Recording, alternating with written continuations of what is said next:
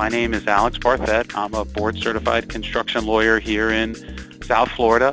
Today we're going to talk about uh, what happens after you submit your notice of non-payment uh, because the end result for you is you want to get paid. So we're going to talk about what happens uh, after you send your notice of non-payment and things you can do to increase the likelihood uh, and reduce the time it takes to get paid. So we're going to talk about how the surety principal relationship works. You need to have an understanding of that to begin with so that you know why the surety acts the way it does.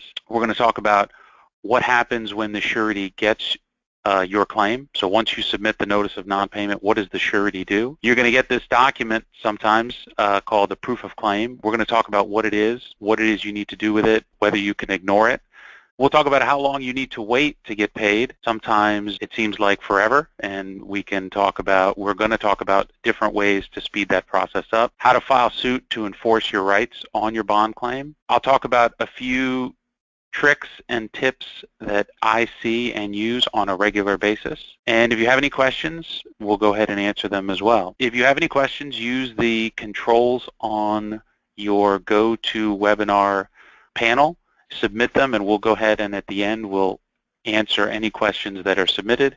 And if you have any questions after that, you can always send Ariella or me an email and we'll do our best to answer them as well. And always make sure that uh, you remove any names from your questions so we can protect the innocent. So let's get started. What is the principal surety relationship? So you need to understand that the principal, which is the contractor, so if you are a subcontractor, sub-subcontractor, or supplier, and you have a contract with a contractor or you have the right to make a bond claim, that person, that, that contractor is called the principal in this three-party agreement between the principal, surety, and obligee. So the principal applies for a bond so that they can become bonded. As part of the underwriting process, when contractors want to become bonded, the surety, which is effectively an insurance company that is able to write surety bonds in the state that you're in, has the contractor, the principal, sign what's called an indemnity agreement. And an indemnity agreement uh, is an agreement that says, I, the surety, agree, uh, sorry, I, the principal, agree to pay back the surety for any losses that the surety may suffer. So unlike car insurance, where if you get in a car accident, all you need to do is pay your premiums and if you total your twenty, thirty thousand dollar car, they'll cut you a check. They're not asking you to come. They're not asking you to pay them back for that car. Uh, suretyship is very different. If the surety writes a check, they're going to look to their principal to recover all of the costs and fees associated with the loss. So to do that, they get what's called an indemnity agreement, and that agreement is typically signed by the contractor that is bonded uh, and many times by the owners of the construction company individually and usually their spouses. So they are on the hook and in many times personally on the hook. Once the surety is satisfied that they have their underwriting taken care of, they will go ahead and issue bonds to the projects that the contractor asked them to issue bonds on. The surety owes a duty to both the principal contractor and the obligee claimant. That's you. So they sit in the middle of this relationship where they have to do right by the principal as well as to you, the obligee. And it's that pull and tug that the surety is in the middle of that sometimes creates conflict. Uh, and we're going to talk about that. So let's talk about what happens once you submit your claim to the surety. So the first thing that happens is when, your, when the surety receives the notice of non-payment, they will prepare two letters. The first letter is a letter to the principal contractor asking them about the claim. So they'll take the information that you submitted, they will send it to the contractor with a letter, and, they tip, and that letter typically says, we've received this claim from uh, this claimant, please tell us about the claim um, and whether or not you believe it's due and owing or not. At the same time, the surety sends a letter to you, the obligee claimant, asking for backup. And we're going to talk about the proof of claim because one of the documents that they're going to send you is the proof of claim form. Once the surety sends these two letters out, they then wait for responses back from both the principal, the contractor, and you, the obligee claimant. So now let's talk about this proof of claim. So most sureties will submit to you a blank form um, with lots of lines on it that they ask you to fill in with pertinent information about your claim. When did you start? When did you finish? Do you owe anybody money uh, on the job? How much are you owed? How much did you bill? Please attach all the backup. And then they ask you to sign and swear under the penalty of perjury that everything that you've submitted is true and accurate. In most states, uh, Florida, uh, which is where I practice, the sureties send these claims, but in Florida, and again in most states, you do not have to respond to that proof of claim. There is no legal obligation to do it. There is a perception that if you don't submit the proof of claim that the surety won't pay you, and we're going to talk about when the surety will and won't pay you. So the question that I get is, what happens if I don't complete it? Uh, again, in Florida, there's no legal obligation to submit the proof of claim. Uh, so there, if you don't submit it, that is not a reason for the surety not to pay you. They will sometimes tell you that's the reason that they won't pay you, but legally that's not a permissible defense in most states. If you complete it, and you submit it, then the surety will take that backup and the proof of claim, and they will typically send it back to the principal contractor and say, here's the backup that we received from the claimant.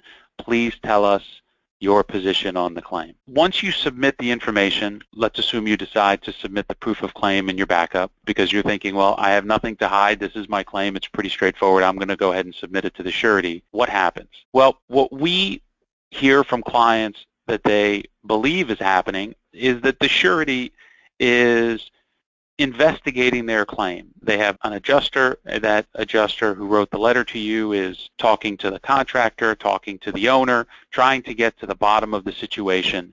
Effectively, many clients believe that the surety rep is acting as your advocate with the goal of trying to get you paid. Let's talk about what the surety in many instances, and, and not every situation is the same and, and not every surety acts this way, but in many instances what the surety does is not much of anything. They receive your notice of non-payment and backup, they'll submit it to the contractor, and in most instances, unless the principal, the contractor, is willing to pay the bill, the surety is not going to voluntarily write a check. Remember that we talked about this indemnity agreement that the surety has with its contractor. If the surety writes a check, they're going to go back to the principal and say, okay, we wrote a $40,000 check to this claimant, please pay us back. The surety doesn't want to be out of pocket if they can avoid it. So uh, in many instances, and especially when you have uh, larger and financially sound contractors that are bonded, the surety will do what the contractor principal tells the surety. So in many instances what we see is that the, the primary defense that the contractor has is that the owner hasn't paid them, which here in Florida and in most states, that by itself is not a valid reason for a surety not to pay a claimant. So the fact that the owner hasn't paid the contractor is not a is not a defense for the surety not to pay a claimant if that is the only defense. Every state's a bit different, but again, in Florida, um, most bonds, most sureties do not have that defense available to them. What happens is that the contractor says to the surety, we're going to go ahead and deal with this. So the surety puts the matter on ice and leaves it to the contractor to try to resolve it. Then the question is, what do you do if you're not getting the response that you need so that you can get paid. So to file suit to enforce your right is effectively the next step if the surety is unwilling to pay you and you don't have another reason why you want to wait. We have found that the most effective time frame to file suit is about 60 days after your notice of non-payment. Now we have clients, uh, we have a, we had a client just the other day, we filed a notice of non-payment on their behalf and then the next day we filed the lawsuit. In, in most instances and in most states there's no obligation to wait longer than the day after you file your notice of non-payment. So you don't have to wait a specific period of time. Sometimes it's worthwhile waiting because maybe uh, you can get paid without having to file suit. But comes 30 to 60 days after you have submitted your notice of non-payment, and if you haven't been paid then, you should seriously think about filing a lawsuit to enforce your rights because what we normally find is that waiting too long is not necessarily going to get you paid. So let's talk about why you may want to wait longer. And those reasons are typically business reasons. You may have a great working relationship with this contractor, the principal on the bond. You may have six jobs going with them, and those jobs may all be bigger than the one that you're owed money. And as long as you don't lose your rights, you may decide for business reasons, you know what, we're just going to keep waiting. So for business reasons, you may decide to wait. Uh, but if you don't have a business reason to wait, then waiting typically won't help you get paid. So let's talk about a few tricks and tips that we see come across our desk. So the first thing you need to know about any type of collection is that the squeaky wheel gets the grease. So once you submit your notice of non-payment and you submit the backup, then you should be calling on a regular basis the claims handler at the surety asking about the status of your claim. You should probably do that weekly, and you should send emails. You need to be a pain. The, the more difficult and uh, persistent you are about getting to the bottom of why you haven't been paid, the better off you'll be. So always remember, don't just submit your claim and then do nothing.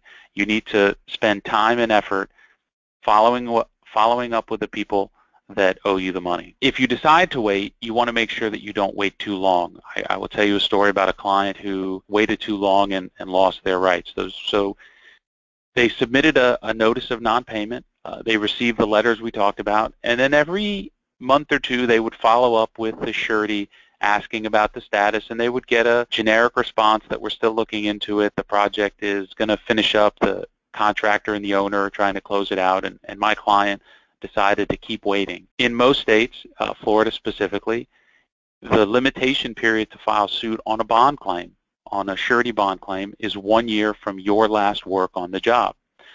So about a year and a month went by, and the client received a letter from the surety that said that the claim has now been denied because it has passed the time period for the claimant to file suit on the payment bond. So the client, thinking that the surety was actively investigating its claim, trying to get to the bottom of why it hasn't been paid so that it could be paid, effectively just waited out my client and they lost their rights on the payment bond. So under no circumstances should you wait past the period of time that you have to file suit under the law on your bond claim. Finally, if you are a sub subcontractor or a material supplier to a subcontractor, don't forget that especially on larger jobs, that the subcontractor that you that hired you may have their own bond in addition to the contractor's bond. So you want to make sure that you assert the rights that you have against every bond that exists above you in the chain of contracts. So if the general contractor has a payment bond, you want to make a claim on that.